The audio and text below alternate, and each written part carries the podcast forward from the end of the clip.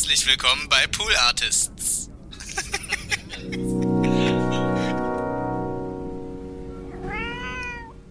Irgendwie gab es wahrscheinlich dieses grundsätzliche Erlebnis, dass ich mit einem fixen Text mich so sicher fühle, dass ich jede Situation da irgendwie schaffe. Ja. Es war, glaube ich, dieses Urerlebnis, du stehst auf der Bühne und sagst einen Text auf, den du vorher gelernt hast, und plötzlich hast du eine Selbstsicherheit, die du sonst nie hattest. Ja. Irgendwie muss es mit dem, weil es ist pervers im Grund, sowas zu machen. Ja. Ja, das stimmt. Eins, zwei, eins, zwei, drei, vier. Die Nils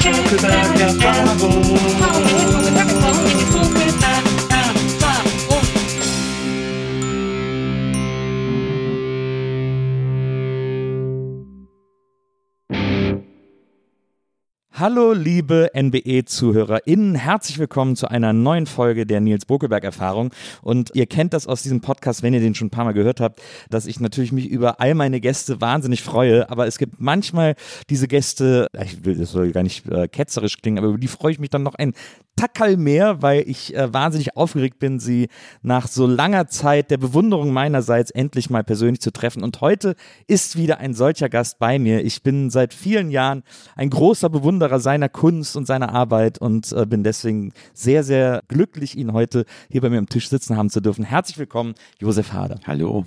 Ja, schön, dass du da bist. Ich freue mich total, dass das geklappt hat. Ich bin äh, ein Riesenfan der Dinge, die du tust. Ähm, Ich glaube, der Podcast hat dann auch den Sinn, mit der Bewunderung gleich mal radikal aufzuräumen, wenn wir nach einer Stunde äh, dann alles entzaubert ist, dann, dann haben wir unsere Arbeit gemacht.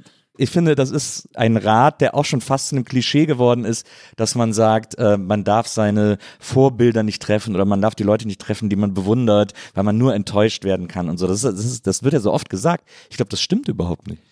Ich, meine Erfahrung ist auch, dass äh, zu 70 Prozent nicht stimmt. Also zu 70 Prozent waren die über, äh, was positiv Ja. überraschend und 30, die 30 Prozent muss man dann auch nehmen. Ja, das muss man, das muss man aushalten. Ja. Aber das ist ja äh, Beifang sozusagen. Wir springen heute ein bisschen hin und her. Was ich, eine Sache, die ich sofort loswerden muss, weil sie mir massiv unter den Nägeln brennt, ist, äh, was ich zuletzt im Interview mit dir gelesen habe, oder du hast es dann, glaube ich, auch äh, in der Sendung mit Till Reiners auch nochmal äh, erwähnt, ist, dass du ein großer Bill Hicks-Fan bist. Und ich, Ja. ich glaube, Bill Hicks ist für mich die Krone amerikanischer Stand-up. Ich, ich, es gab, finde ich, nie wieder jemand, der so brillant, der so brillante Programme in Amerika. Kann man schwer was sagen dagegen. Ja, ist Wahnsinn, ja, oder? Ja. Nämlich äh, eminent politisch und gesellschaftlich, ohne äh, dass das irgendwas mit klassischem Kabarett zu tun hätte. Ja. Und so von der Wurzel und so erstklassig performt, ist wirklich, würde mir auch nichts anderes einfallen. Auch von so einer, was ich bei dem so beeindruckend finde, ist diese, man spürt bei dem so eine tiefe Menschenliebe. Das finde ich ganz, Ja. das, das, das merkt man ja selten, gerade bei Stand-Uppern auch irgendwie so. Die haben manchmal so was Kaltes. Ja, sowas sehr Zynisches und sehr weltabgewandtes. Vor allem, irgendwie. wenn sie länger im Geschäft sind. ich zum Beispiel. Ja, bei, ich finde bei dir, und das ist eben das, das äh, finde ich das Besondere, äh, bei dir gibt es auch eine gewisse, äh, hinter all diesen Figuren, die du verkörperst, die ja oft auch sehr abgeklärt sind und sehr, ja, auch zynisch sind oder sehr sarkastisch auf die Welt blicken, ist aber irgendwo immer so eine, na, nicht eine Bewunderung für diese Figuren, aber es ist trotzdem, kommt das bei dir, glaube ich, aus dem Ort der Liebe. Ja, oder äh, entweder ist es Liebe oder es ist die Freude des Insektenforschers, der Ja. ein ganz tolles Exemplar dann entdeckt hat. Das hat ja auch so was Liebendes, was Ja, genau. Ah, diese Flügel und so. Ja, genau. Ja. Ist, ist, aber ist es, also klar, du, äh, du hast ja auch in verschiedenen Interviews gesagt, dass du das sehr genießt, die Typen spielen zu können, die du nicht bist, also ähm, äh, die auch Eigenschaften haben, die ätzend sind oder so, was du dann auf der Bühne ausleben kannst, weil du selber sehr harmoniebedürftig bist. Aber ja, wie gesagt, es gibt ja, ich, weil ich kenne das, ich, mir ist es ähnlich, ich bin auch sehr harmonie, also wirklich bis zu einem ungesunden Maße harmoniebedürftig, möchte ich sagen. Und äh, ich kenne das auch, dass man das so, dass man auch so eine Kaltschnäuzigkeit und so eine, so eine, so eine Kühnheit so sehr bewundern kann auf eine, auf eine sehr stille, heimliche Art und Weise. Ja, und man ärgert sich auch, wenn man es selber nicht drauf hat und in entscheidenden Momenten falsch reagiert hat, weil man eben nicht dieses Selbstbewusstsein hatte und dann äh, tagelang noch überlegt, was man am besten gesagt hätte, was das Schlagfertigste gewesen wäre. Und äh, da kann man natürlich mit dem Schreiben von so Programmen gut dagegen arbeiten, weil da kann man sich in Ruhe überlegen, äh, wie man am besten zwei Stunden ein toller Typ sein kann auf der Bühne und keiner kann einem überraschen. Ist also auch so ein bisschen äh, Rache oder Notwehr oder so. Vielleicht, Rache würde ich nicht sagen, aber so ein bisschen ein Ausgleich, ja. Ja. Ich hatte, ich, ich hatte lustigerweise, ich war gerade im Urlaub äh, mit meiner Frau und wir haben Interrail gemacht, so durch sind nach Italien und dann von Italien äh, nach Frankreich und in die Schweiz an Genfer See und so. Und da muss ich gerade dann denken, wo du das sagst, dass man, dass man so ein paar Tage noch drüber nachdenkt. Da ist mir genau das passiert. Wir steigen in den Zug und haben halt vorher reserviert, weil man irgendwie reservieren muss. Ich glaube, von Olten nach Genf in den Zug sind wir gestiegen und hatten dann unsere Plätze reserviert und kommen so rein, hatten noch so eine alte Frau dabei und sie gefragt, ob das der richtige Zug ist. Wir sagen, ja, komm, wir nehmen sie mit. Und dann kommen wir in das Abteil und dann sitzt da ein Mann auf unseren Plätzen. Das ist ja keine Reservierung angeschrieben, hat so einen Rucksack neben sich. Und wir so, ja, sorry, so ganz vorsichtig und freundlich, wie man das eben so macht. Äh, die haben wir reserviert. Und dann sagt er, nee, das äh, kann nicht sein. Ich sage, ja, doch, ich habe ja die Reservierung hier. Nein, in der Schweizer Bahn kann man nicht reservieren. Und, war, und ich war, also ich war perplex wirklich, weil das ein Brustton der Überzeugung gesagt hat. Äh, Weil so, und ich hatte ja die Reservierung in der Hand und der hat dann gesagt, ja, das, dann habe ich gesagt, nee, ich habe ja die Reservierung hier. Und der sagt, ja, nee, sie sind wahrscheinlich in Deutschland eingestiegen, ne? Und haben gedacht, das wäre jetzt die gleiche Reservierung.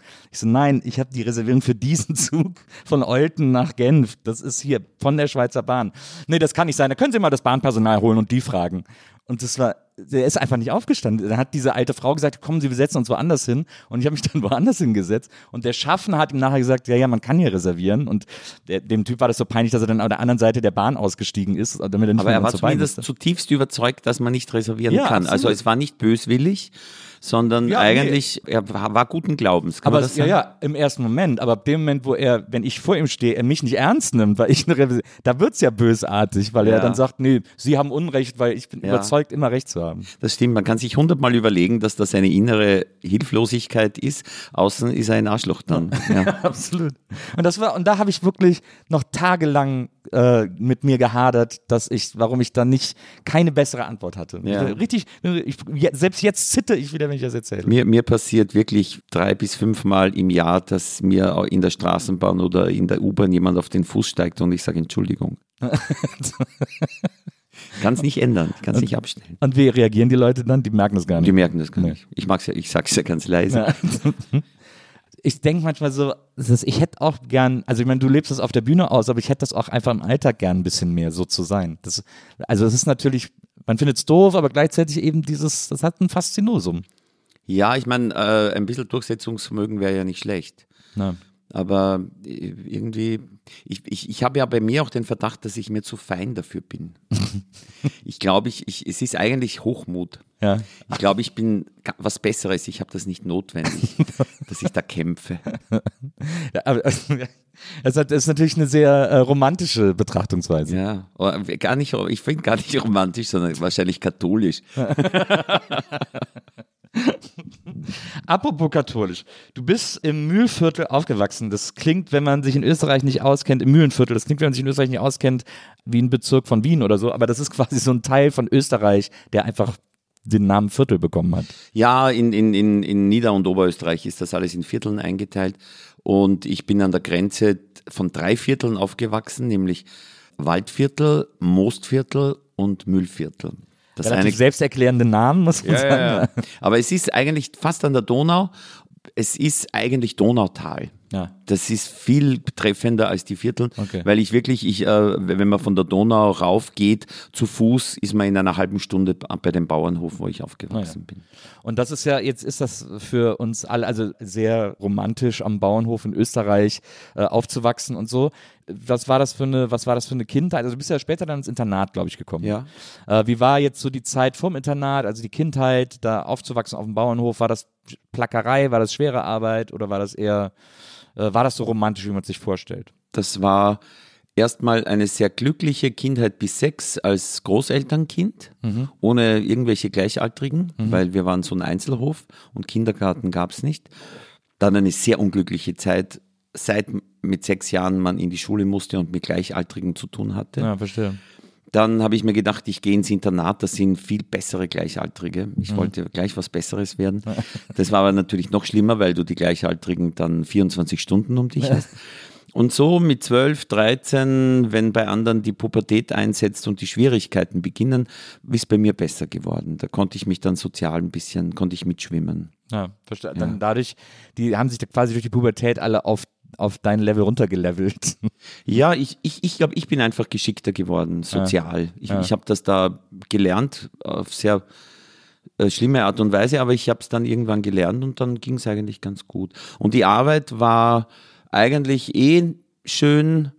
Manchmal war es richtig staubig und ich hatte eine Stauballergie und äh, niemand hat gesagt, ach, du hast wahrscheinlich eine Stauballergie, wenn du die ganze Zeit rote Augen und alles geschwollen ist, da muss man auf dich aufpassen, sondern alle haben mich da überall, also die, die Familie hat mich da schon auf den Heuboden geschickt, wenn, Ja. wenn das Heu geflogen kam und, und so. Also es war ein bisschen staubig und ich war mir ganz sicher, ich will das nicht. Ich will das nicht als Arbeit. Ja. Wie, wie war das denn dann am Internat? Also das war ja ein äh, katholisches Inter- Internat, aber so sehr 70s liberal. Äh, du hast mal erzählt, ihr habt Camus und Sartre gelesen. Also es war schon so ein bisschen so äh, der Geist der Aufklärung. Wir haben sogar das kommunistische Manifest Wirklich? gelesen im Deutschunterricht. das ist ja, das, Wow, das ist ja. Wir haben äh, im Deutschunterricht Stephen King gelesen. Das war Ah, auch damals. das ist super. ja, weil die Lehrerin gesagt hat, sie will mal versuchen, wenigstens einmal irgendwas zu lesen, was alle lesen wollen. Ja. Und dann konnte sie das im Lehrplan als Trivialliteratur äh, abhaken und hat dann deswegen der Klasse den Gefallen getan, äh, Carrie zu lesen. Aber das, ich meine, es gibt ja, es gibt, glaube ich, diese zwei Phasen bei dir am Internat. Einmal dieses, wo es so, erst so ein bisschen schwierig war, wie du jetzt auch gerade erzählt hast, wo du auch gesagt hast mal in einem Interview, dass du es eigentlich nachts am besten fandst, wenn du deine Ruhe hattest und irgendwie du einfach schlafen konntest oder eben äh, machen konntest, was du willst. Und dann später aber gibt es ja schon diese, dass das auch so ein inspirierender Ort auf eine gewisse Art war. Ja, es war eben in dem Internat so, dass sehr viel mit Kultur gemacht wurde. Also einerseits Fußball, damit äh, die Buben nicht auf blöde Gedanken kommen. Das hat der Sport, war schon eine wichtige Sache, aber ich war in Sport nie gut. Und es wurde aber auch musiziert, es wurde Theater gespielt, es gab eine Theatergruppe, es wurden Aufführungen gemacht. Und man hat eigentlich ab zehn Jahren, ab der ersten Klasse schon im, in der Faschingszeit äh, oder sonst auch irgendwas performt für die anderen. Ja. Und dadurch war ich sehr früh auf einer Bühne und habe mich dort total wohl gefühlt. Ja. Weißt du noch, was das erste Stück war, was du gespielt hast? Nee, das ist einfach, das war in, in der ersten Klasse macht man im Advent Krippenspiel. Ah ja. Ich war der Josef. Typecast. Ja. Meine erste Rolle war das Pfefferkuchenpferd Flakdarak im gleichnamigen Stück. Äh, Oh. in der, das war, glaube ich, dritte Klasse. Ich glaube, wir haben erst ab der dritten Klasse Theater an der Schule gehabt und da war ich dann, genau, das erste war Pfefferkuchenpferd Flakdarak und dann war ich äh, Mr. Silberlöffel in einem Stück Mr. Silverspoon. Sehr schöne Stücke sind das. Ja, die waren gut. Ja. Die, waren, die waren aufregend. Ähm, aber ja, also dann äh, eben so, da so die, die Bühne als Raum kennen und schätzen gelernt. Du wolltest aber ja zu der Zeit noch Journalist werden, ne? Ja, ich habe mir gedacht, ähm, ich, ich, ich war sehr re, re, reell oder real. Ich, ich, hab, ich hab keine, wollte keine Flausen im Kopf haben, habe mir gedacht, also Schauspieler will ich gar nicht probieren. Ja. Außerdem fand ich das sowieso komisch, dass man dann berufsmäßig auf der Bühne stehen muss, egal ob man will oder nicht, mit Leuten, die man vielleicht gar nicht mag. Ich habe mir gedacht, das ist keine gute Zukunft. Eigentlich ein sehr realistischer Ausblick auf eine Theaterkarriere, muss man sagen. für das Alter, überraschend Ja. realistisch. Ich hatte auch so eine kleine Idee, dass man dann wahrscheinlich Alkoholiker werden würde und total abstürzen. Also sehr realistisch. Und ich habe mir dann gedacht, okay, du schreibst aber gerne. Und äh, wir hatten eine Schülerzeitung, da habe ich geschrieben und dann habe ich mir gedacht, vielleicht wäre Journalismus sowas, wo man halb kreativ sein kann und doch irgendwie, dass das was Reelles ist, was bezahlt wird. Aber ja auch keine ganz unrealistische Einschätzung von Journalismus, oder? Bei Journalismus hatte ich mir tatsächlich gedacht, man könnte sich von Anfang an so ein bisschen verwirklichen. Und ich habe dann so eine kleine Ausbildung gemacht. Und zwar eigentlich zwischen dem äh, Abitur und dem Zivildienst. Und da habe ich dann gemerkt, nee, das ist nicht so. Also man muss wirklich zehn Jahre lang so ganz niedrige Dienste verrichten, bevor man irgendwas darf. Und das wollte ich dann nicht mehr. Und dann habe ich mir gedacht, ich will eigentlich Theater spielen, ein bisschen, bisschen Kabarett machen. Ich werde einfach ein flotter Deutschlehrer, der das mit den Schülern macht und alleine immer ein bisschen Kabarett spielt, das Amateur. Das war dann das nächste Ziel. Ja. Und das habe ich dann studiert, also äh, Deutsch und Geschichte. Also die, die Kleinstadtzeitung hat dich gebrochen, hat deinen Wunsch gebrochen, Journalist zu werden. Und äh, ja, dann hast du äh, Geschichte Deutsch auf Lehramt studiert. Das ist ja auch, Lehrer ist, glaube ich, auch so ein, lustigerweise ein Beruf, den sich alle vorstellen können, die dann irgendwann mal auf der Bühne landen. Äh, Ja, weil man vor anderen steht und wenn man, man hat so gelernt als Schüler, die Lehrer, die das Talent hatten, eine gute Show zu machen, die sind eigentlich gut durchgekommen. Das stimmt. Und ich wollte auch so ein Lehrer werden, der einfach eine gute Show macht. Ich wollte nicht so viele Arbeitsgruppen und so, so, Sach, so Zeug machen und ich wollte einfach frontal, interessanten frontalen Unterricht machen. ja. Und das Publikum kann nicht weg, das ist natürlich auch genial. Das ist Also, schlimm. Nee, nee, das ist natürlich im Vergleich äh, zu dem, dass die Leute bezahlt haben, ist das furchtbar, nicht? Weil dadurch, dass sie nicht bezahlt haben und sitzen müssen, muss man da immer über die vier, fünf oder manchmal auch mehr Leute, die muss man immer ertragen, die so richtig Desinteresse zeigen, ganz offen, mehr Aber oder es ist weniger. eigentlich, wie, wie Abonnenten im Theater im Grunde. Ja, das stimmt. Das hat was ein bisschen mit, mit Abonnenten in den ersten Reihen. Ja. Ich habe das ja, als ich in, ich habe in München studiert äh, an der Filmhochschule und da bin ich ja manchmal in die Kammerspiele gegangen. Äh, mein, mein Mitbewohner war auch Schauspieler und hat auch viel Theater gemacht und so. Und da habe ich das das erste Mal erlebt, dass Leute so erzürnt aus so einer Vorstellung rausgegangen sind. Aber auch dann so beim Rausgehen noch die Schauspieler auf der Bühne beschimpfen. Hätte ich nie für möglich gehalten. Das ist aber eh ganz, ganz ordentlich für München. Ja, aber es ist so ein, das ist so ein, so ein Anspruchsdenken von so Abonnenten, die so nicht zufrieden sind mit dem Stück. Ja, ja. Das ist doch, aber das ist doch, Ich finde es eigentlich gut. Ich finde, äh, es hat was von Kasperle-Theater, Ja. wo man einfach mitlebt und sagt, nein, nicht dort, dort hinten ist das Krokodil, um Gottes Willen. Was machst du heute für einen Scheiß, Kasperl und so. Also ich finde, das hat was Kindliches und, und ich glaube, das Theater lebt auch davon, dass es manchmal, dass man Kind sein darf. Ein bisschen wie am Fußballplatz. ja.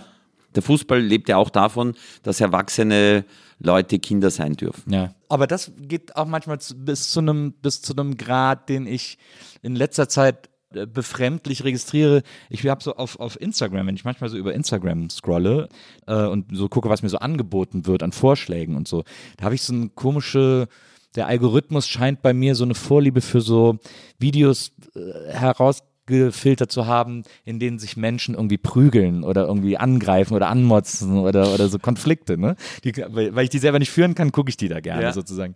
Und äh, in letzter Zeit kriege ich ganz oft solche Videos von irgendwelchen Fußballspielen oder Football oder Baseball, also auch amerikanisch, aber auch in, in deutschen Stadien oder sonst wo auf der Welt. Und das ist immer so verrückt, wenn dann ein Fan mit einem gegnerischen Trikot in einem Block steht, wie sich diese Masse an Fans dann zurückhalten muss, den nicht zu töten, nur weil der ein anderes T-Shirt anhat. Aber es ist schön, dass sie sich zurückhalten. ja, aber es ist, aber es ist mit was für einer, mit was für einer Mühe und Kraft, die sich zurückhalten müssen. Das Also man ist äh, sozusagen Zeuge einer gewaltigen Kulturleistung. ja, absolut. Ja, ja. absolut. Das finde ich äh, bewundernswert. Ich meine, früher hat man sich ja umgebracht, wenn man von verschiedenen Stämmen war oder verschiedene Religionen hatte. Ja. Da ist der Fußball, finde ich, ein kleiner Fortschritt. Ja. Ist Wenn wahrscheinlich es auch nicht immer ganz klappt. hat so eine Scharnierfunktion Ja, äh, ja, in dem Fall. Genau. Du hast ja dann an der, an der Schule quasi deine erste äh, Kabarettgruppe gegründet.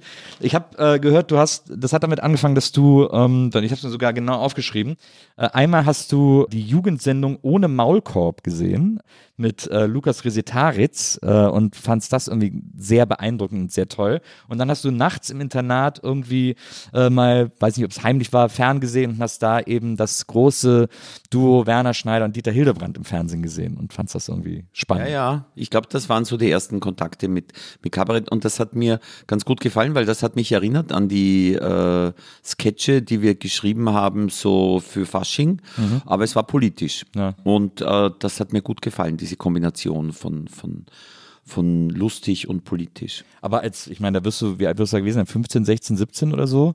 14, 15. 14, ja. Und dann ist das ja so, also ich habe, wenn meine Eltern früher Kabarettsendungen geguckt haben, habe ich auch mal gerne mitgeguckt, aber ich war froh, wenn ich einen Gag verstanden habe sozusagen, weil es ja immer sehr politisch war und so. Ich war ganz interessiert und es gab immer so Tageszeitungen, Ja. die, die bei uns aufgelegen sind. Also ich war relativ früh interessiert. Okay. Ja, Das passt ja auch wieder zum Journalismuswunsch sozusagen. ja, ja.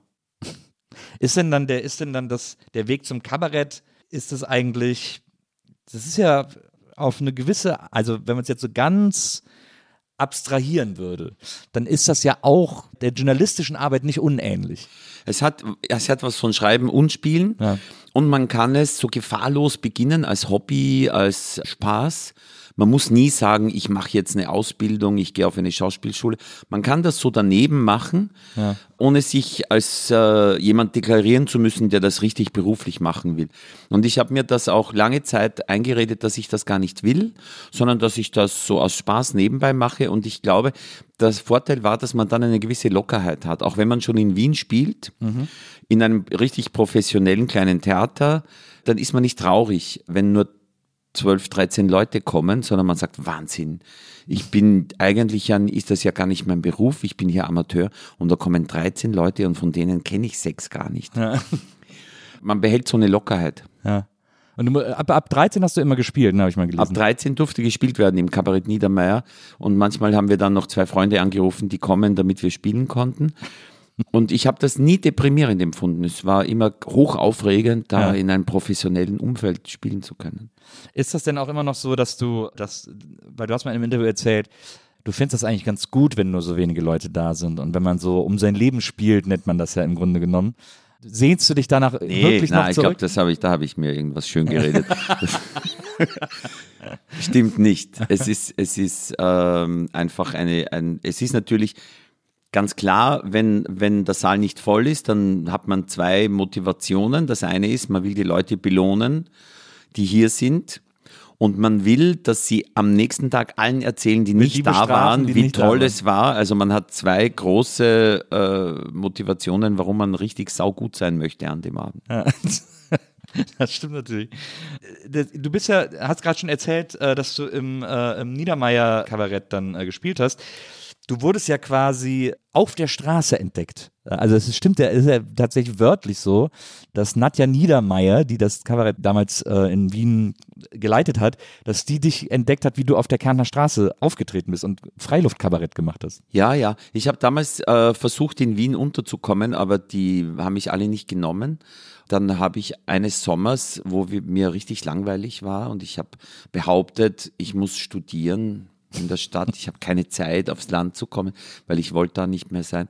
Und dann war mir langweilig und dann habe ich mir gedacht, jetzt suche ich mir ein eigenes Publikum und habe mich da hingestellt in die Kärntner Straße. Und das war eigentlich ganz erfolgreich. Wie muss man sich das denn, Kabarett als, als Straßenkünstler Also, ich hatte ja ein Akkordeon. Ja. Das heißt, ich äh, habe mich mit dem Akkordeon hingestellt, dann sind die Leute ganz eng vorbeigegangen in diesem Strom, dann habe ich zu spielen begonnen, dann sind sie ausgewichen. Ja.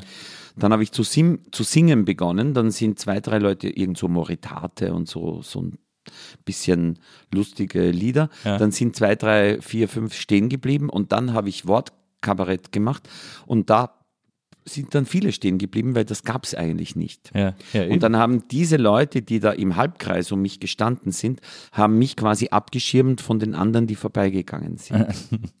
Aber es war natürlich ganz klar, dass das eben äh, sehr störanfällig war und dass man schon gut bei der Sache sein musste, dass, weil die, die, die Leute haben ja ihre Meinung sofort gesagt. Wenn Ja. man irgendeinen Satz gesagt hat, haben die widersprochen und so.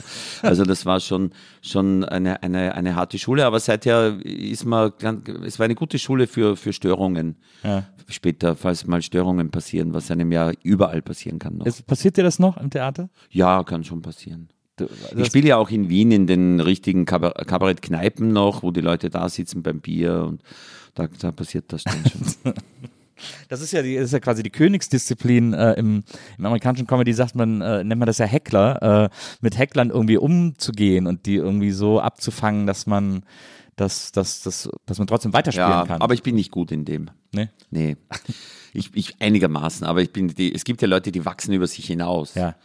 Wenn Ja, ich sie hab das- haben, aber ich nicht. Ich habe das einmal in äh, Berlin erlebt bei Stermann und Grissemann. Ja. In der, äh, im Tippi am Kanzleramt. Da war einer, der ist dann aufgestanden, hat irgendwie Gags gemacht und haben die den auf die Bühne geholt und ihn so in, in ihre Mitte gesetzt und gesagt, was ist denn eigentlich los? Und dann so mit, und es schien wirklich einstudiert. Also dann, äh, meine beste Freundin hat dann nochmal Tickets geholt, weil sie gesagt hat, nee, das, und ich habe gesagt, nee, das war spontan. Sie hat gesagt, nein, das muss einstudiert gewesen sein. Dann haben wir die gleiche schon nochmal geguckt, weil sie sehen wollte, ob das nochmal passiert. Und es war nicht, ne? Nee, es war nicht, ja, es, war, war, war spontan. Das war wirklich sehr, sehr überraschend. Äh, äh, Ja, die riesen- können das. Ja, das stimmt. Richtig, ja. Das das stimmt, das stimmt. Aber ist ja auch so ein bisschen, ist ja auch die Sicherheit, wenn man zu zweit ist. Das, das ist irgendwie. Ist ein bisschen einfacher. Wer das ganz allein auch wahnsinnig gut konnte, war Georg Schramm oder ist Georg Schramm. Er geht nur leider nicht mehr auf die Bühne. Und ähm, der konnte, der ist richtig über sich rausgewachsen. Der hat richtig gesucht nach Widerspruch, hat provoziert und dann haben sie geglaubt, jetzt machen sie ihn fertig und dann ist er nochmal zweimal so groß geworden. ja, das glaube ich. Das glaube ich. Dann, aber dann hast du ja, es ist ja wirklich, also Kabarettist ist ja im weitesten Sinne ein ausgedachter Beruf. Also es gibt, ist jetzt kein Ausbildungsberuf oder so.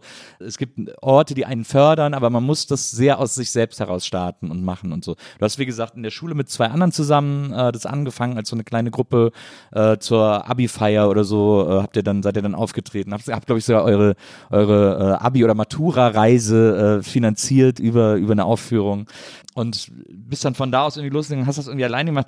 Das ist ja, gerade wenn man so harmoniesüchtig ist und so und, und auch vielleicht sozial irgendwie nicht so, nicht so outgoing ist, ist das, kostet das ja unheimlich viel an Überwindung, sich da in die Fußgängerzone zu stellen und da irgendwie, äh, Ja, es ist ganz seltsam, aber ähm, irgendwie gab es wahrscheinlich dieses grundsätzliche Erlebnis, dass ich mit einem fixen Text mich so sicher fühle, dass ich jede Situation da irgendwie schaffe. ne? War, glaube ich, dieses Urerlebnis, du stehst auf der Bühne und sagst einen Text auf, den du dir vorher, den du vorher gelernt hast, und plötzlich hast du eine Selbstsicherheit, die du sonst nie hattest. Ja.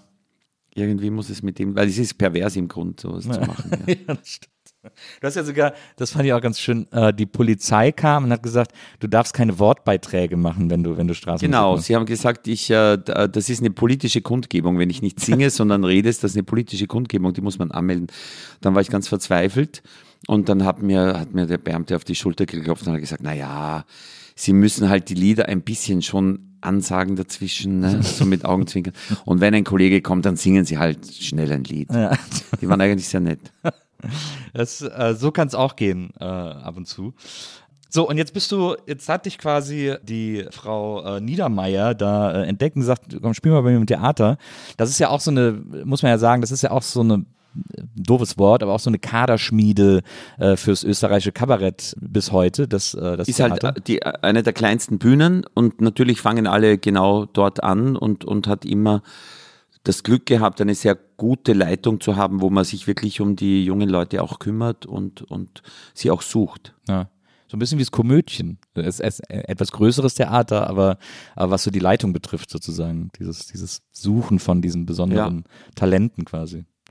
Da weiß ich zu wenig, aber, aber war das nicht so ein Ensemble eigentlich auch? Ja, es war auch Ja. viel Ensemblearbeit, aber es war eben auch immer trotzdem so äh, trüffelschweinig im Grunde Ja. genommen, äh, also zu erkennen, wo welche Leute da irgendwie anscheinend so ein Talent für haben. Jetzt hast du schon erzählt, da waren dann auch immer diese, diese Auftritte vor, vor ab 13 Leute aufwärts.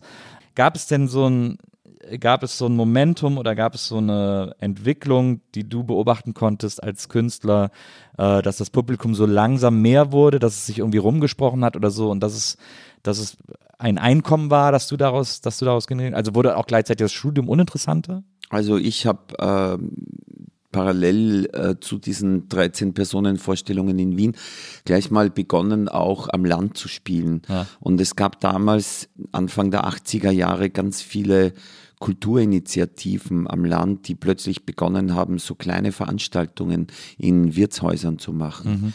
Und da waren dann plötzlich auch 100 Leute, obwohl sie dich nicht gekannt hatten vorher, einfach weil was los war und weil, weil sie neugierig waren.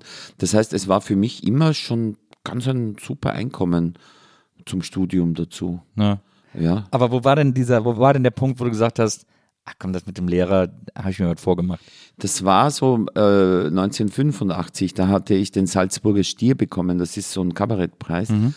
Und war zum ersten Mal im Fernsehen und da habe ich mir gedacht, das ist eine gute Gelegenheit, meinen Eltern zu sagen, dass das ein Beruf wird, weil ich ja im Fernsehen bin.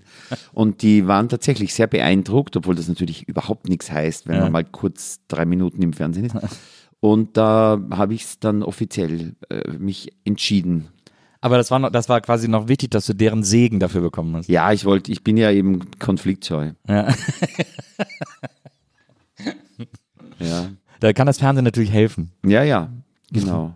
Irgendwie gab es dann eben auch Kollegen, äh, die, zu denen ich ein bisschen ein Vertrauensverhältnis hatte, die schon äh, einfach gute Kollegen, die gesagt haben, ich sollte das unbedingt beruflich machen und Ja. so. Und irgendwie hatte ich dann auch keine Lust mehr. Es war ein bisschen, Geschichte hat mich total interessiert und äh, Deutsch, diese Literatur, da bin ich nie so reingekommen.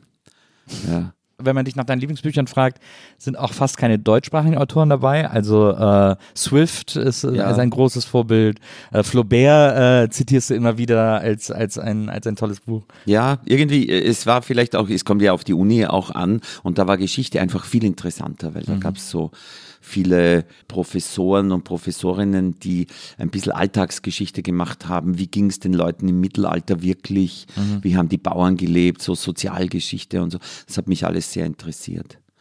Und Literatur habe ich mir, ich habe mir immer gedacht, das ist so unnötig, so, so rauszufinden, was irgendwer, also wirklich eine Wissenschaft, die äh, untersucht, was jemand in seinem Kämmerchen quasi sehr, sehr, in einer sehr privaten Situation, was dem dann einfällt Ja. und dann mit diesen wissenschaftlichen, germanistischen Methoden untersuchen, warum und wie und was. Ich habe mir dann irgendwann gedacht, das ist so sinnlos. Ja.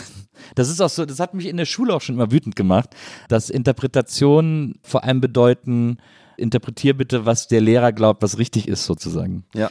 Ähm, weil man, weil ja die Möglichkeit, da was zu interpretieren, äh, rein zu interpretieren, ja immer sehr mannigfaltig ist, im Grunde genommen, aber gehört werden soll immer nur das, was geplant ist. Ja. Das fand ich immer nervig. Ja, ich, ich fand es schwierig. Ich, ich habe mir dann gedacht, man kann schon ein guter Lehrer werden, wenn man, denen, wenn man den Leuten Lust macht aufs Lesen Ja, und dass sie halbwegs schreiben können. ja, ja glaube ich auch. Ja, mehr kann man eh nicht. Und das, aber, aber äh, Geschichte habe ich mir gedacht, ah, da kann man so viel lernen, auch für die Politik heute, für die Gesellschaft heute, weil es sich ja alles durchzieht in der Geschichte und, und die Zeiten, die wir heute erleben, lassen sich irgendwie leichter interpretieren, finde ich, wenn man ein bisschen weiß, wie es vor 100 Jahren war und so. Ja. Und deswegen finde, habe ich Geschichte immer äh, beim Studieren dann als viel sinnvoller empfunden. Glaubst du denn, dass äh, man, äh, es heißt ja immer, äh, Geschichte wiederholt sich nicht, aber glaubst du, dass es Parallelen gibt zur Weltgeschichte zu den Zeiten, in denen wir jetzt leben? Also, weil ich habe, ich erwische mich öfter dabei, dass ich so denke, so, na ja, jetzt minus Handy und Internet muss es sich aber ungefähr so in gewissen Phasen der Weimarer Republik zum Beispiel angefühlt haben. wie soll ich sagen, es gibt so das Phänomen, dass sich natürlich nichts exakt wiederholt, aber es gibt so etwas wie Dinge, die schon mal waren und die in gewisser, wo man vergleichen kann. Zum Beispiel gab es eben im 18. Jahrhundert die Pocken. Da gab es dann diese Impfung, die wurde übertragen über irgendein ein, ein Serum, das vorher über eine Kuh gewonnen wurde, über eine Kranke und das wurde dann übertragen. Und da wurde vom Staat angeordnet, man hat sich zu impfen in Österreich, weil die Habsburger haben zwei, äh, weiß ich nicht, Erzherzöge oder Erzherzoginnen verloren durch Pocken. Also haben sie gesagt, alle müssen geimpft werden. Ja. Und die katholische Kirche war total dagegen, weil das ist ja gegen Gottes Willen, wenn man so eingreift in sein Klar. Schicksal. Und die Pfarrer haben gepredigt von den Kanzeln, dass man, wenn man geimpft wird mit Pocken, dass man dann auf allen Vieren auf der Wiese herumläuft und Gras frisst, weil das ja von der Kuh kommt. Also ich finde, sowas tröstet einen ein bisschen in der Pandemie, wenn man weiß, wie es vor 200 Jahren war. Und man denkt sich, ja, der Mensch ist halt so. Es ist, äh, man kann noch so viel Wissen und, und, und Information haben. Es verbreitet sich halt die andere Information auch. Man hat eine gewisse Gelassenheit. Das, das finde ich ganz hilfreich. Also, Das finde ich, das finde ich interessant. Also auch gerade diesen Vergleich mit der Kirche als äh, Querdenker-Inkubator äh, im Grunde genommen. Aber war natürlich auch das Massenmedium. Ne? Ähm, Genau, Kirche war das Massenmedium, weil jeder Pfarrer jeden Sonntag konnte zentral das predigen, was von oben vorgegeben war. Also das war wirklich äh, die katholische oder überhaupt die Kirchen waren die ersten großen Massenmedien. Total. Ja, das war so das Internet im Dorf sozusagen. Ja. Ja. Und äh, aber ich, ich finde interessant, dass du, dass dich das tröstet. Also weil ich finde das eher so, ich denke, warum lernt niemand? Warum können wir nicht, wir könnten so viel schlauer und so viel weiter sein. Warum Ja. müssen wir alle Fehler immer nochmal machen? Mich tröstet es, weil ich mir denke, äh, der Mensch ist halt so. Ja. Also halt wie ein Insektenforscher, der sagt, es ist halt ein Insekt. Ich meine, was soll man jetzt erwarten? es ist, man denkt immer so, man denkt immer, dass Evolution immer weitergeht, aber die braucht viel zu lang, als dass wir sie spüren können, Ja, sozusagen. Also in 2000 Jahren sind die Menschen vielleicht weiter, aber jetzt eben in 50 Jahren oder in 100 Jahren noch nicht. Das ist aber, mich, mich macht das wirklich fertig, wenn ich mir jeden Tag irgendwie die Nachrichten und die Proteste und die Politik angucke und so. Ich bin, ich werde, ich merke, dass ich wirklich so, mich frustriert das alles. Ich Ja. werde irgendwie so lustlos, was Ja, das alles betrifft. Du musst auswandern, wo du die Sprache nicht verstehst, die Zeitungen nicht lesen ja, kannst, ja, wahrscheinlich. Internet abschalten. Na, wo es kein Internet gibt am Ja. besten, dann, dann komme ich nicht, gar nicht erst in die Versuchung. Aber ähm, ich fand das, ich, weil ich fand das ganz interessant, weil du hast mal gesagt, und das fand ich einen schönen Vergleich, je älter man wird, desto mehr Sorgen macht man sich um die Zukunft, wobei es eigentlich Kappes ist, weil die Zukunft wird ja kürzer, oder? Ja, ja. Ich, ich glaube auch, dass das ganz biologisch ist, das Testosteron nimmt ab, die Nerven werden schlechter. Also es ist ganz normal, dass die alten Leute immer wahnsinnig Angst haben Ja. und nicht schlafen können, weil sie sich über ganz kleine Dinge Sorgen machen. Das lernt man ja schon von, bei den Großeltern so und man denkt sich, ja, dann kommen die Eltern in das Alter, wo sie das machen, dann denkt man sich, ja, mich wird es auch irgendwann erwischen. Ja. Und dann nicht nur über sich, sondern um, da machen sie, macht man sich ja plötzlich um alle Sorgen. Das Ja. ist so geil, wenn man so 20 ist und äh, echt erstmal man selbst am wichtigsten ist und alle anderen Sachen so können dann irgendwann auch noch kommen und so. Das ist irgendwie so angenehm, finde Ja. ich. Ja, das vermisse ich. Das ist, das ist wirklich, das ist etwas, was ich jetzt, also ich bin so Mitte 40. Es ist aber nicht gesund, wenn man äh, künstlich Testosteron einnimmt, habe ich gehört. Das ist nicht gesund. Ja, würde ich jetzt wahrscheinlich auch nicht machen. Ja. Nur falls du das als Lösungsansatz empfindest. Ähm, Gibt es äh, gibt's Experimente von älteren Herren, die sich das tatsächlich spritzen Wirklich? lassen? Ja, ja, ja. Dann sind sie fit und tanzen rum und dann haben sie, äh, sind alle Bänder hin und, und sie sind monatelang im Krankenhaus und so. Genial. Ja. Das, das ist natürlich genial. Jetzt, äh, jetzt ist eben halt, äh, wenn wir quasi in der, Zeitlein, äh, in der Zeitlinie jetzt nochmal äh, zurückgehen, ist dir klar, okay, Kabarett ist ein Beruf, das mache ich jetzt, dass ich lasse das Studium jetzt, ähm, ich werde jetzt exmatrikuliert, egal, äh, weil ich, ich trete jetzt auf und schreibe irgendwie meine Programme.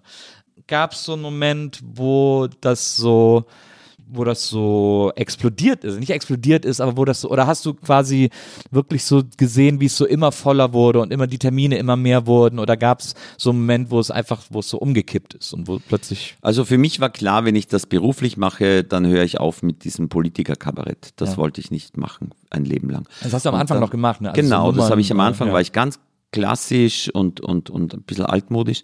Und dann habe ich begonnen, eben andere Sachen zu machen, ohne, ohne Tagespolitik und habe mich halt damals sehr orientiert an, an den Leuten, die ich damals bewundert habe, Gerhard Polt, Otto Grünmandel, das war so, so ein Kabarett, das sich am Menschen arbeitet, an der Absurdität des Lebens.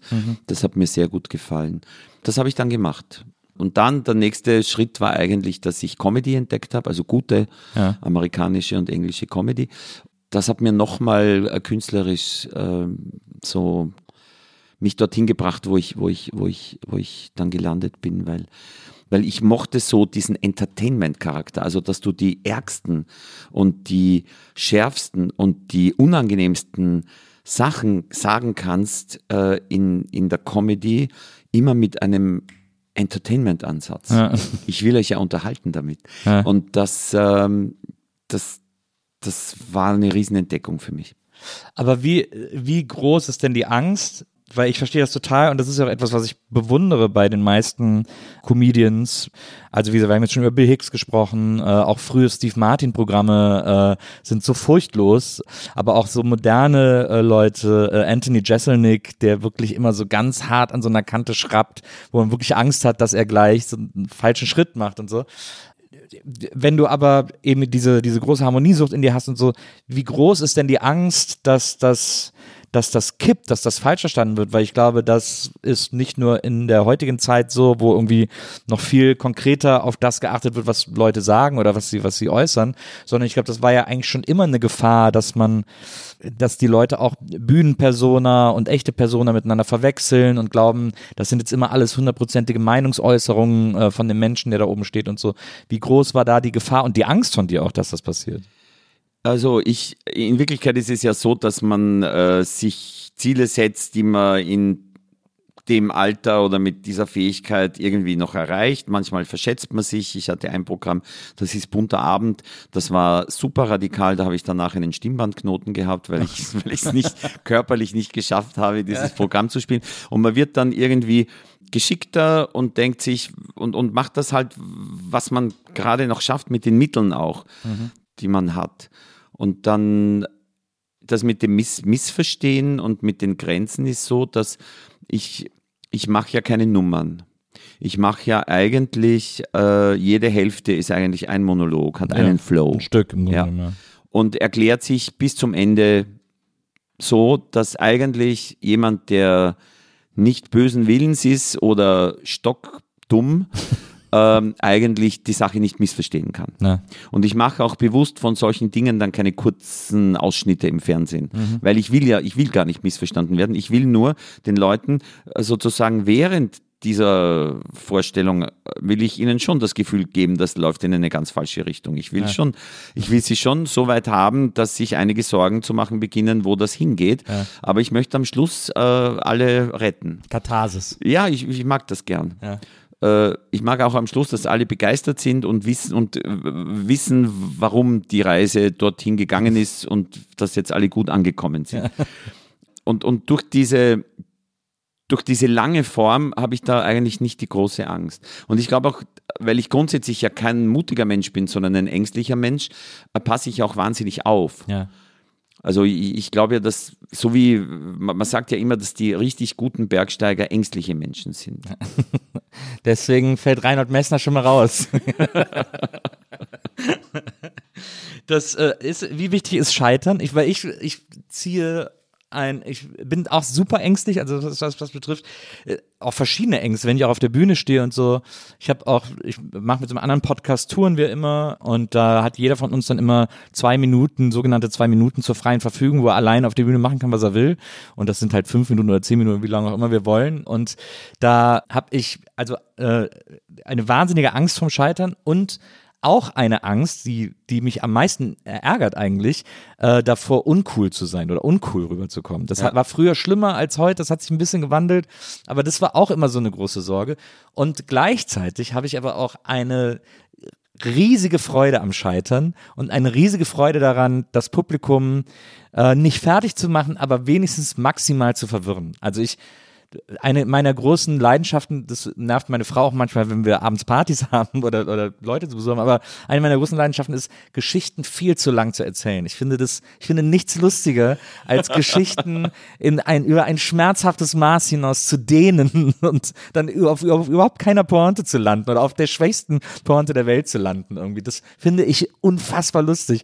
Es wird beim Publikum nicht so gutiert. Also es ist lustig für dich, aber nicht für die anderen. Ja, meistens leider ja. Aber ich, äh, wenn das jemand anders macht, finde ich das aber auch fantastisch. Deswegen, ich will, Also, dieses, ja, ja, ich ja. will diese Freude daran irgendwie vermitteln. Also es macht dir eigentlich noch mehr Spaß, wenn jemand eine Freude dran hat. Ja, absolut. Ja, Ja. absolut. Ja. Aber wie, wie ist es bei dir? Also wie wichtig ist für dich auch Scheitern als, als Katalysator ist, glaube ich, zu hoch gestochen, aber als, als Inspiration oder als, als Versuch, Ja, ich- Aufbau. Ich, ich mag es gar nicht. Ich finde es furchtbar. Ja. ja. Und äh, ich versuche es auch zu verhindern. Aber wenn es passiert, dann hat es mich jedes Mal schon ganz schön weitergebracht. Ja. Weil es so furchtbar war. Da habe ich mir dann wirklich Gedanken gemacht dann.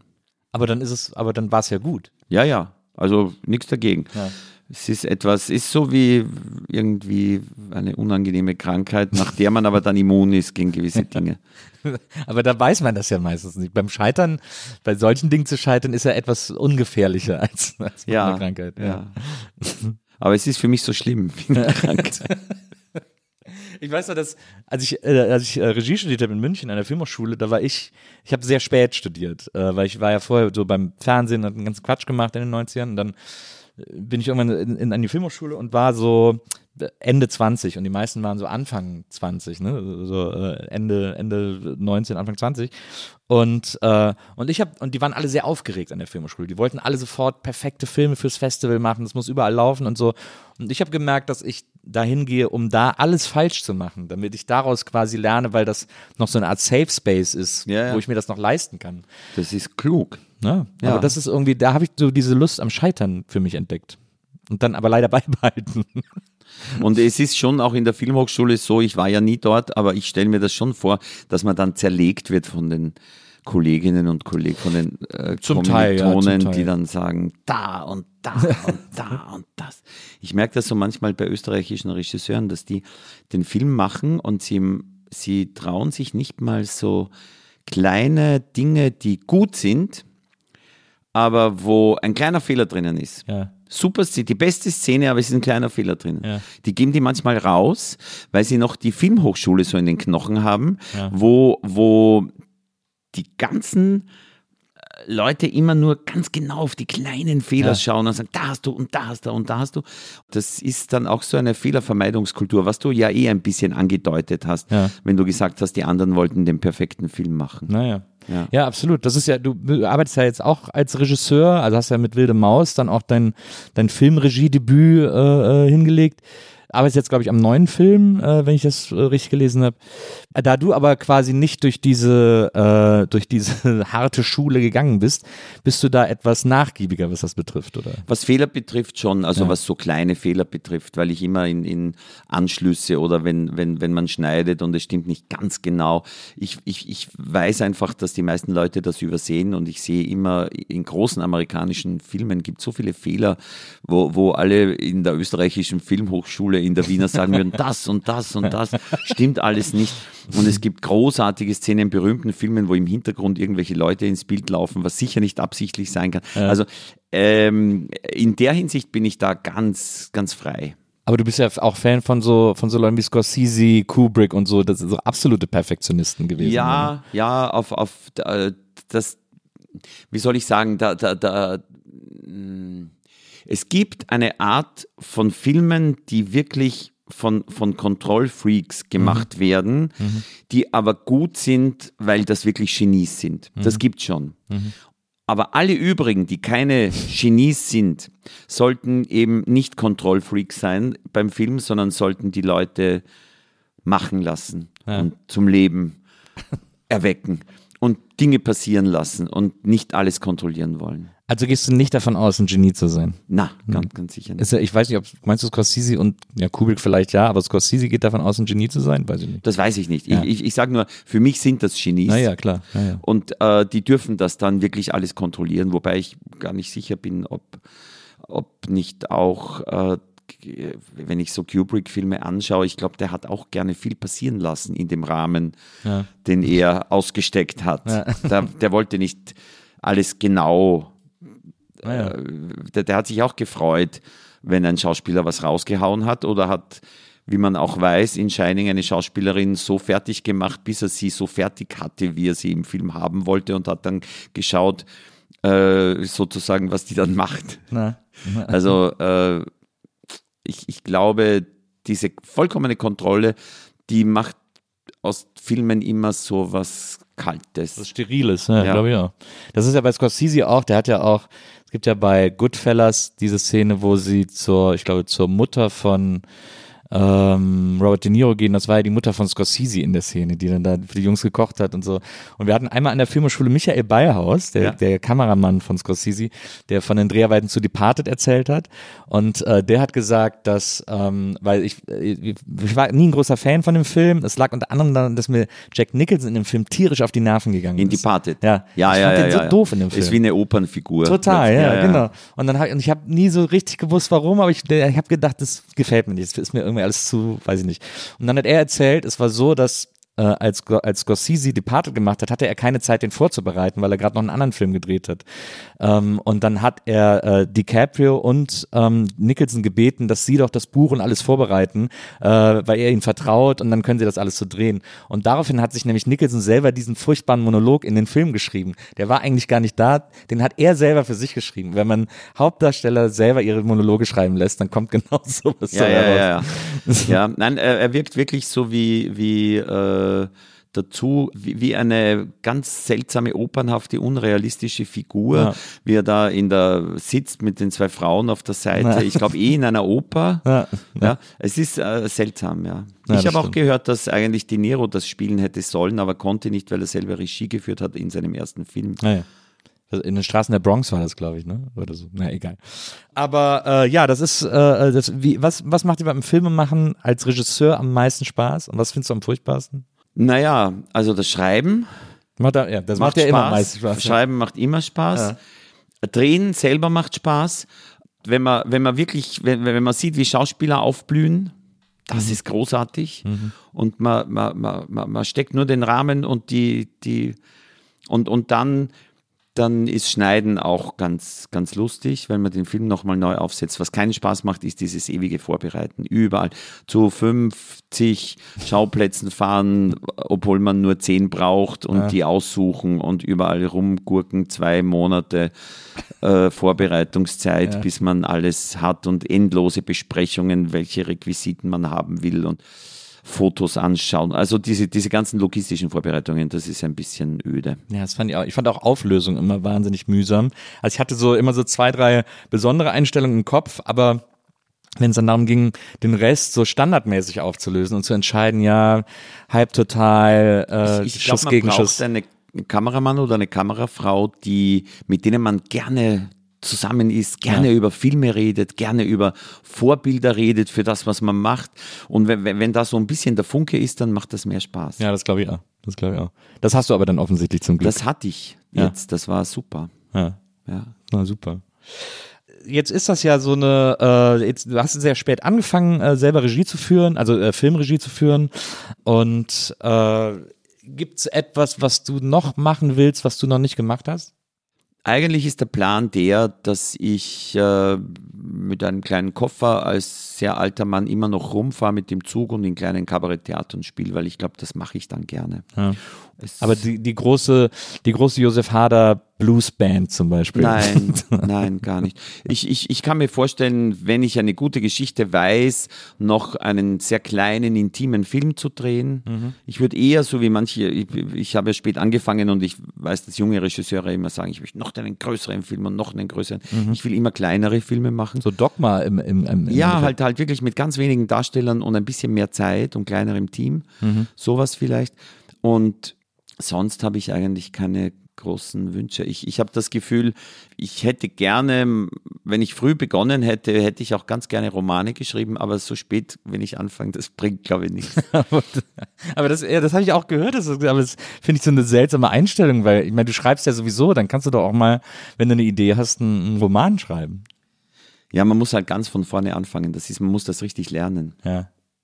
Da müsste was passieren, äh, dass ich die anderen Sachen verliere. Also zum Beispiel, ich, ich bin, ich habe einen riesen Misserfolg beim Film Ja. und ich habe auch noch einen riesen Misserfolg im Kabarett und bin total beleidigt Ja. auf alle, die damit zu tun haben und ziehe mich dann zurück.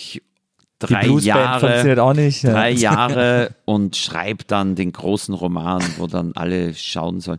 Aber ich, das ist auch gesundheitlich, glaube ich, schlecht. Ich glaube, da, da kriegt man alle möglichen Krankheiten, wenn, wenn das Leben so einen Verlauf nimmt. Also ich, ich Ja, glaube, glaub ich ich bin ganz zufrieden, wenn ich mein Ding so weitermachen kann. Na. Du hast auch gesagt, du wirst niemals deine Memoiren schreiben. Also fa fast schon wütend äh, hast du hast du das gesagt. Ja, weil halt so viele scheußliche Memoiren rauskommen. Es gibt nur ganz wenige richtig gute Memoiren. Es gibt wirklich gute, Ja. muss man auch sagen. Ja. Von, von Schauspielern, die wirklich schreiben können oder von, von auch anderen Künstlern, die schreiben können. Aber das ist halt die totale Minderheit. Und der Rest ist so schrecklich. Und ich weiß genau, dass ich das nicht kann. Und dass ich das auch gar nicht will. Ich will da gar nicht verraten. Habe kein Interesse dran, dass, die, dass man alles weiß über mich. Mag ich nicht. Liegt es denn daran, dass dann die Erinnerungen äh, nicht so aufregend sind oder dass es schlecht geschrieben ist, wenn die nicht gut sind? Das ist schlecht geschrieben. Ja. Und äh, es ist aber auch so, dass, dass äh, Leute, die schlecht schreiben können, auch keine besonders tollen Erinnerungen meistens haben. Es ist irgendwie ganz eine dumme Kombination. Ko korrela das korreliert irgendwie. Ich habe mal, äh, ich hab mal ein fantastisches Memoirenbuch gelesen. Ich glaube, er hat sogar mehrere geschrieben. Äh, von Harald Junke, Ja. ähm, der, der irgendwann mal im Laufe seines Lebens sein x-tes, äh, sein x-tes Memoir geschrieben hat. Ja. Und, äh, und da hat er dann so ein bisschen geschrieben, wie das so war, wie er so angefangen hat am Theater und so weiter und so fort. Äh, und dann hat er aber äh, mittendrin in dem Buch an drei, vier Stellen hat er Sketch geschrieben, die äh, nicht gesendet wurden, weil der Sender sie nicht gut fand. Und er war anscheinend so wütend, dass er gesagt hat, ja, und hier ist ein Sketch, den haben sie sich auch nicht getraut zu senden und dann einfach die Sketche abgedruckt in diesem Buch. Das fand ich sehr, sehr wild. Das fand ich eine sehr besondere Art. Ja, ich glaube, ich glaub, wenn man locker ist, kann äh, ich, ich, sowas, sowas lese ich ja gerne dann. Aber ich finde diese, viele blasen sich ja dann so auf. Naja, das Das ist das. Ich, das Schlimmste, was ich gelesen habe, war die Biografie vom Sänger der Red Hot Chili Peppers. Das ist ein komplett deprimierendes Buch, weil das, weil sein Lebensablauf die ganze Zeit gleich ist und Ja, immer wieder das Gleiche passiert. Und er hält alles für ganz wichtig. ja, ja. Und, ja. Und, dann, und dann man merkt vor allem auch das erste Mal, was er eigentlich für ein Idiot ist. Und das ist, das ist ja eigentlich das Schlimmste bei Memoiren, Ja. wenn sich offenbart, dass die Leute, die man ganz gut fand, irgendwie ziemliche Pfeifen sind. ja. Äh, das möchte ich verhindern. Ja, das ist, äh, das, ich glaube, bei dir wird es nicht passieren, aber ähm, äh, das ist äh, natürlich sehr verständlich. Du lässt dir immer sehr viel Zeit, äh, ein neues Programm zu schreiben.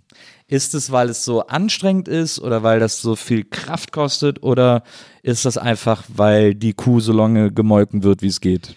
Es, es gab immer dazwischen andere Projekte. Ja. Und ich habe dann einfach nur ein paar Monate im Jahr Kabarett gemacht und den Rest dafür verwendet, bei einem Film mitzumachen oder einen Film vorzubereiten und ihn selber auch äh, das Drehbuch maßgeblich mitzuschreiben.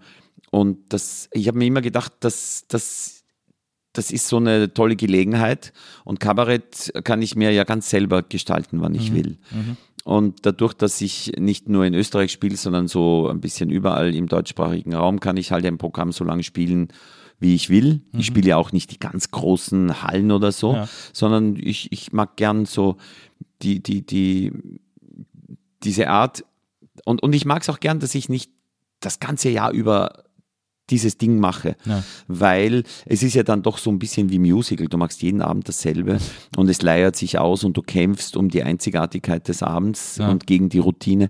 Und das fällt mir auch leichter, wenn ich nicht so äh, Vollzeit das mache. Ja. Und insofern hat das ganz gut gepasst. Und jetzt weiß ich nicht. Jetzt kann durchaus passieren, dass ich ein bisschen weniger Film mache oder weniger Projekte sind und dann schreibe ich auch wieder öfter Programme. Es war eigentlich, es war nicht so, dass ich, dass ich nicht wollte, sondern dass ich halt interessant fand, in diesem anderen Betätigungsfeld mit Film äh, viel zu machen. Und das Ziel war auch einmal eigene Regie zu führen, um, um dorthin zu kommen ohne Filmhochschule, habe ich auch dann sehr viel Film gemacht, damit ich in die ganze Thematik mehr äh, reinkomme.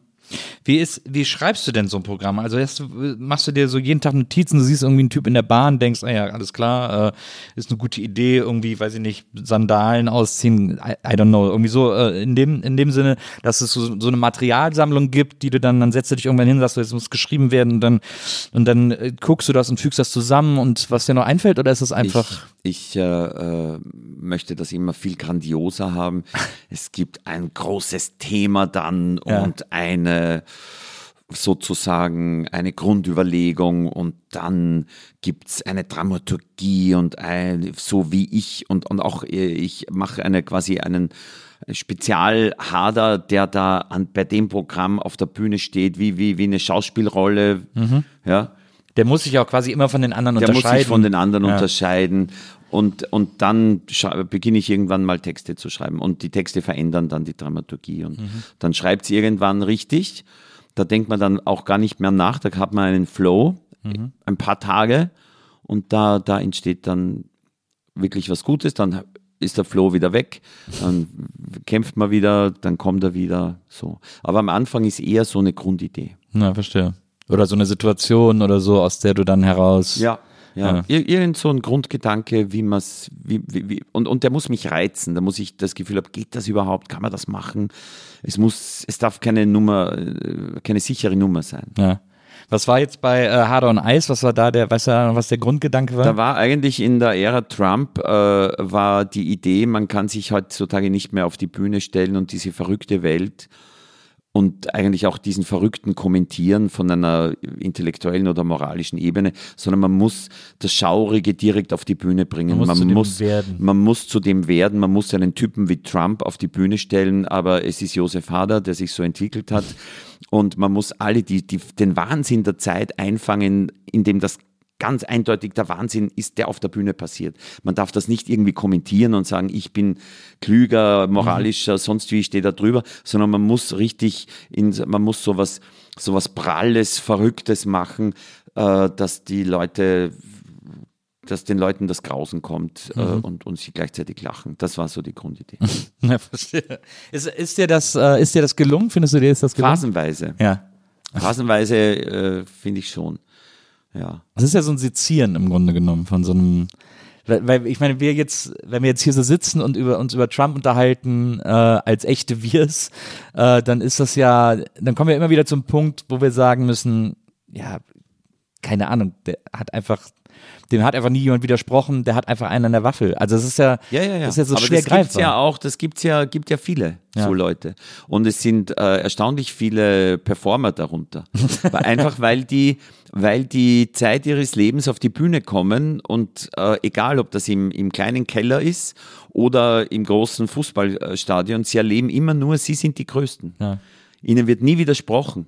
Wenn Sie das Glück haben, dass Sie früh Erfolg haben, halten Sie sich Leute um sich, die Ihnen ständig Ja sagen, die Ihnen das, die dafür bezahlt werden, dass Sie Ihnen nicht widersprechen, dass Sie Ihnen das Gefühl geben, Sie sind die Größten. Das heißt, die, die lernen eigentlich über lange Phasen ihres Lebens, dass Sie die Größten sind. Und äh, ich möchte hier keine Namen nennen, aber da gibt's alles, vom Kabarettisten bis zum bis, zu, Soulsänger. bis zum Soulsänger. Ja, da gibt's ganz, ganz viele, die genauso, genauso ticken. Aber wo, warum, äh, warum besteht diese Gefahr für, also weil dann sind wir beide dieser Gefahr ja auch ausgesetzt, dass wir so werden können. Ja, ja. Kann man, kann man schon. Und weil, weil auch immer, man geht ja nicht auf die Bühne ohne einen zumindest Hauch von Narzissmus. Klar. Sonst würde man das ja nicht machen, vor Ja. wildfremden Leuten da oben stehen und Zu glauben, ist es wichtig, was man ihnen Ja, zu ja, sagen genau. hat. Ja, ja, genau. Also äh, man ist schon gefährdet. Äh, es ist immer so wie, wie es ist, glaube ich, diese, diese Tangente zwischen Intelligenz und Eitelkeit. Die muss in einem gewissen Einklang stehen. Und aber, aber ich glaube, da äh, ist das, hat das Umfeld auch noch eine, also es gibt verschiedene Faktoren. naja, glaub wenn man, wenn man, äh, ich glaube, Leute, die äh, äh, dumm sind, umgeben sich ja auch mit falschen Leuten dann, die ihnen zu der Entwicklung verhelfen. Und Leute, die klüger sind, umgeben sich mit anderen Leuten. Ja. Das ist wirklich kein, O- also es ist sehr selbstgewählt, glaube ich, wenn man so wird. Ich habe mal dieses, ich habe dieses Buch von der Nichte, glaube ich, von Trump gelesen. Die hat ja so ein Buch über ihn Ja. geschrieben, äh, wo sie so seine Story irgendwie erzählt. Und das war, der wollte halt immer, der war ja so der Liebling seines Vaters und der Vater hatte ja schon so viel Geld und so. Und er wollte immer dem Vater gefallen, hat dann so seine anderen Geschwister auch so weggebullied und so, äh, einfach nur um seinem Vater zu gefallen. Also so wirklich, wo man so denkt, das ist so das, das platte Soap-Opera-Drama und da ist das halt einfach Wirklichkeit. Es ist nicht nur Soap Opera, es hat auch diesen Hauch von Citizen Kane, oder? Ja, ja, ja, ja, total. Ja, volle Kanne. Fand ich auch. Ähm, aber es ist so. Ich, Da, da kommt ja auch vor, dass der, der, der macht da diese riesen grausliche Karriere Ja. und es kommt dann eigentlich irgendwas ganz Kindliches am Schluss, das nie ganz ausgesprochen wird. Aber es hat was mit ihm als Kind zu tun. ja, ja. aber ich finde es dann, wenn man es dann so liest und so, ich finde es auf eine gewisse Art schon frustrierend, wie platt es eigentlich ist. Also das ist, das ist dann so einfach. Man will doch eigentlich, dass wir sagen doch immer, ja, wir Menschen sind vielschichtig und man kann nicht alles, ist nicht schwarz und weiß. Aber ist es halt manchmal eben doch. Es ist so platt und es ist, es macht mich richtig wütend im Grunde genommen. Ja, und auch, dass das Platte so, so reingeht. Ja. dass das so reingeht. Ja. Also wenn jemand schon weiß, wie man, wenn jemand richtig gut weiß, wie man manipuliert Ja. und sich nicht zu viele Gedanken macht dabei, sondern das super findet, dann geht das überall rein, bis, bis wo wir das Ja. gesehen haben bei Trump. Ja. Ich finde es ich, find's also bemerkenswert, dass der jetzt, also jetzt vor zwei Tagen oder so, hat ihn ja die äh, Attorney General von New York äh, angeklagt äh, und hat die Klage verlesen. Auch die- diese Klageverlesung war schon so geil, weil das war auf keinen Fall Juristensprech, äh, sondern sie hat so, äh, sie hat dann gesagt, äh, sie kennen ihn mit The Art of the Deal, aber was er getan hat, war The Art of the Steal und so und hat dann das so vor der, vor der, bei der Pressekonferenz gesagt. Und, äh, und jetzt habe ich das Gefühl, stehen wir vor so einem Al Capone-Moment, weil er jetzt irgendwie äh, richtig in Gefahr ist dafür, dass er irgendwie bei der Bank gesagt hat, meine, mein Apartment ist 30.000 Square Feet statt 11.000 Square Feet irgendwie. Und dass ihm das jetzt gefährlich wird, das finde ich, das ist, da sind wir auch wieder bei dem Geschichte wiederholt sich dann irgendwie eben immer doch, Ja. dass man ihn damit dann dran kriegt. So. Ja, mal sehen. Ja, Ich glaube, diese Verfahren werden alle noch viele Jahre dauern. ja das glaube ich auch. Ja. Das bleibt zu befürchten, aber ähm, wie äh, gehst du mit Lampenfieber um? Ich habe es, ganz grässlich, aber nicht vor normalen Auftritten. Bei normalen Auftritten, wenn man so sein ganzes Programm spielen kann, bin ich eher ruhiger und versuche mich in eine kreative Stimmung vorher zu bringen. Da kämpfe ich, das ist eine positive Erregung. Ja. Aber natürlich, wenn ein neues Programm zu spielen ist oder auch vor so kurzen Auftritten, was ich jetzt immer weniger mache. Aber ich habe ja viel so Kurzauftritte auch gemacht, drei Minuten Auftritte. Und, und die, die hasse ich wie die Pest. Und da bin ich richtig, da habe ich richtig Lampenfieber und oft verunglücke ich auch äh, bei diesen Auftritten. Ja. Also das funktioniert von, von fünf Auftritten gehen zwei bis drei schief. Ja. Ja, ich habe das, ich habe auch immer noch super oft sehr großes Lampenfieber, aber ich, äh, sobald ich auf der Bühne bin, äh, fühle ich mich gleich viel wohler. Also da geht das dann relativ schnell weg. Ja, ich versuche eine Überlegung, äh, die mir manchmal gelingt, nämlich, dass ich sage, ich genieße jetzt Ja. diese Angst und diese Erregung. Ich genieße das wie, wie einen Kick. Ja. Funktioniert manchmal. Wenn, wenn das Publikum dann gleich da ist, dann funktioniert es gut. Wenn das Publikum überhaupt nicht da ist, dann irgendwann genieße ich es dann nicht mehr. Dann haut, haut diese Sache nicht mehr hin im Kopf. Ja, das ist das, äh, kann man sich, glaube ich, nicht vorstellen, wenn man nicht auf der Bühne steht, wie äh, extrem nicht verunsichernd, aber äh, also doch verunsichernd, aber auf eine sehr äh, für die meisten Leute wahrscheinlich unbekannte Art und Weise das ist, wenn man äh, auf die Bühne rausgeht und das Publikum ist zwar, ist einem wohl gesonnen, ich meine, sonst wäre es nicht da, aber trotzdem ist vielleicht der Raum auch komisch oder so, oder es sind nicht so viele da oder so und man spürt nicht so viel Reaktion vom Publikum. Genau, und es ist ja so, je dünnhäutiger und feiner du gewohnt bist, mit den Leuten zu kommunizieren, was ja vielleicht auch eine Qualität von dir ist, desto mehr bist du anfällig in Situationen wie Fernsehstudios oder sonstige Umgebungen, wo es ganz anders ist. Ja. Und die Leute, die eher sage ich mal, mit einer gewissen Brutalität kommunizieren, denen fallen, fallen solche Dinge ja auch leichter. Du hast das mal erzählt, dass du äh, im Quatsch Comedy Club aufgetreten bist und das war auch irgendwie ganz okay, die waren noch total nett und das hat irgendwie Spaß gemacht. Und dann bist du so ein bisschen, bist du durch diesen Erfolg so ein bisschen übermütig geworden, bist dann beim Köln Comedy Festival aufgetreten. Und das war ja ein Totalreinfall gewesen. Ja, ja. Was, wieso? Ich weiß es nicht mehr. Also ich habe es verdrängt, ich schaue es mir ja auch nicht an und Ja. analysiere das, das schaffe ich nicht. Okay. Es ist, hat einfach nicht funktioniert. Vielleicht habe ich auch das falsche Material ausgesucht, ich weiß es nicht genau. Ja. Jedenfalls, das war, vom Publikum her ist es schon so, wenn die Leute nicht wegen dir da sind, sondern weil sie einfach Comedy sehen wollen, Ja.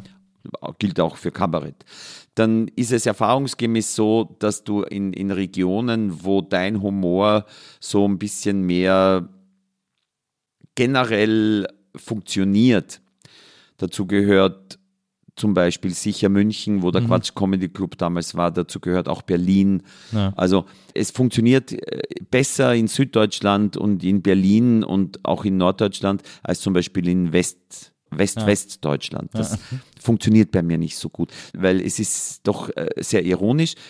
Das finden die sehr böse. Ja. Das ist eine Mentalitätsfrage. Ja, genau. Das sind total nette Menschen und sie haben großartige Künstler, aber sie finden übertriebene Ironie so ein bisschen gefährlich und böse. Das ist interessant, weil ja quasi auch so aus dem, aus dem Westwesten, also aus dem Rheinland, wenn man sich so die Kabarett-Tradition von da anguckt, da sind eben so Leute wie äh, Hüsch äh, vom Niederrhein, äh, Beikirch oder so. Das sind ja alles sehr versierte Kabarettisten, aber es ist ja tatsächlich eher dem Menschen zugewandt. Genau. Und sehr, sehr, sehr, Und ohne, ohne, ohne indirekte, also dass da irgendwas von hinten Ohne Fallstricke sozusagen. kommt oder Ja. so. Nee, nee, das, das ist. Aber da kann niemand was dafür. Nur eben, das war vielleicht auch ein Grund. Ja.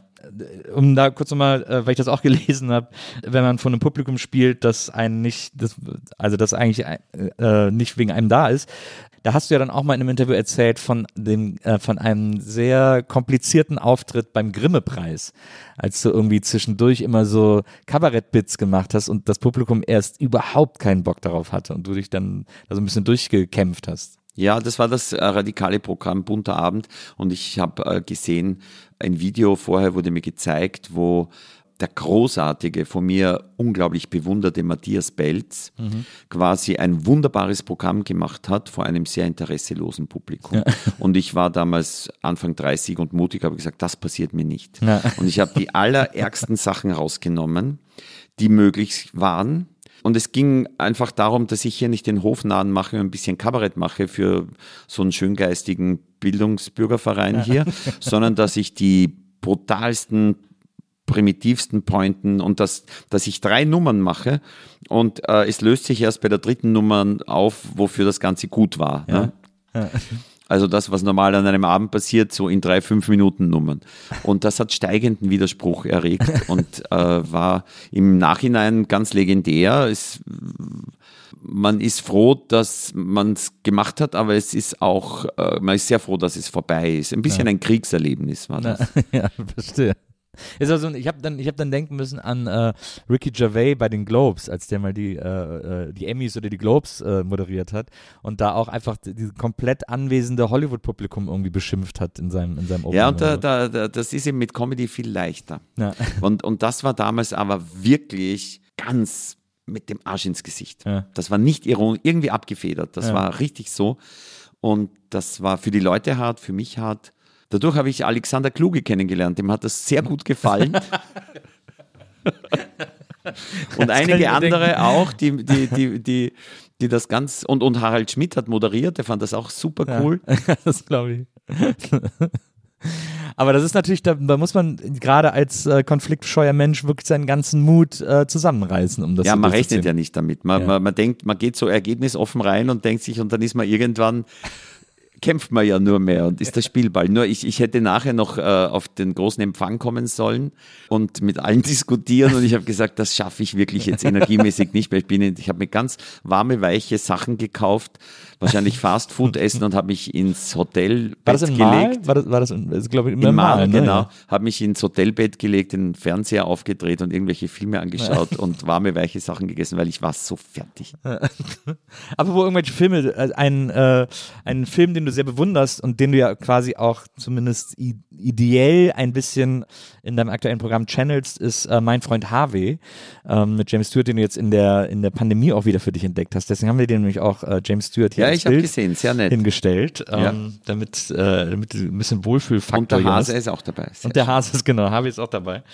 Und in dem in ähm, äh, in Hard on Eis äh, gibt es eben keinen freundlichen Hasen, sondern da gibt es dann eben den Wolf. Der, der aber das war schon sehr inspiriert von, Ja, von ja, natürlich. Harvey, oder? Ich habe mir gedacht, äh, ich habe mir gedacht, wie können wir denn diese Trump-Figur so enden lassen, dass es doch eine Art Happy End ist. Und ich habe mir gedacht, in Wahnsinn, in einem freundlichen Wahnsinn. Ja. So wie wenn jemand eine, ein sehr böser Mensch einen Schlaganfall hat, wo man dann sagt, naja, jetzt kann er auch nicht mehr, jetzt ist wieder alles gut. Äh, Das habe ich mir, das wollte ich nicht. Ich, ich habe mir gedacht, ein freundlicher Wahnsinn. Und da ist mir einfach dieser Film eingefallen und der hat mich dann sehr inspiriert für den Schluss, ja. Da, ist, da, da muss ich aber sofort eines der Film- oder Geschichtenenden, das mich immer noch am fertigsten macht, glaube ich, auf dieser Welt, ist das Ende von äh, Einer flog übers Kuckucksnest. Wenn der da, wenn der Indianer ihm das, das Kissen aufs Gesicht drückt und so, das äh, macht mich bis heute fertig, dieses, Ja. dieses Ende. Ja, das ja. ist so unfair. Das will man ja auch nicht irgendwie.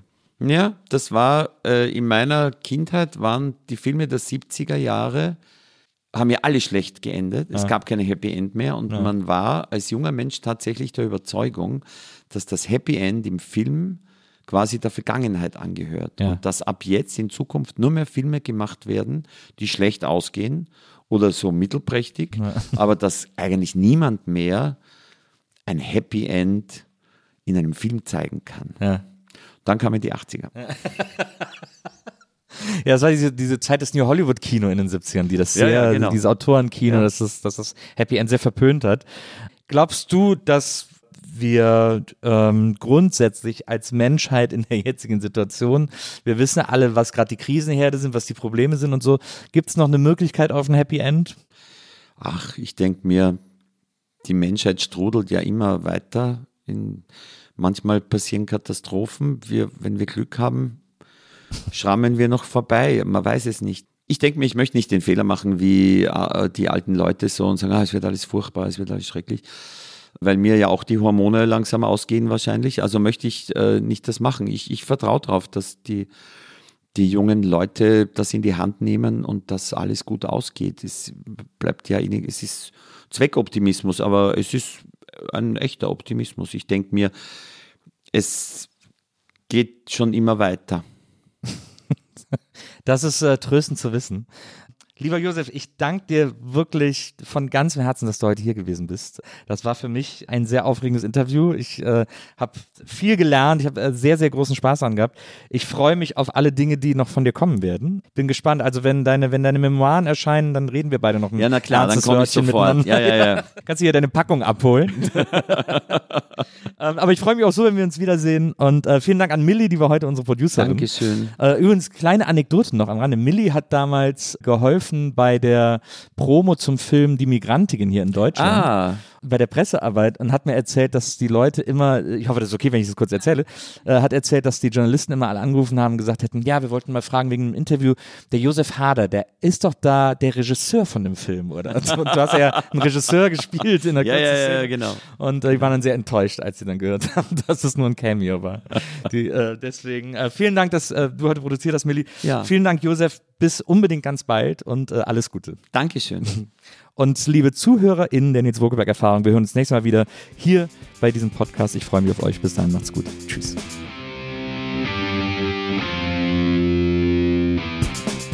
Die Nils Bokelberg Erfahrung. Von und mit Nils Bokelberg. Eine Produktion von Pool Artists. Team Wenzel Burmeier, Lisa Hertwig, Maria Lorenz Bokelberg, Frieda Morische und natürlich Nils Bokelberg. Die Nils Bokelberg Erfahrung.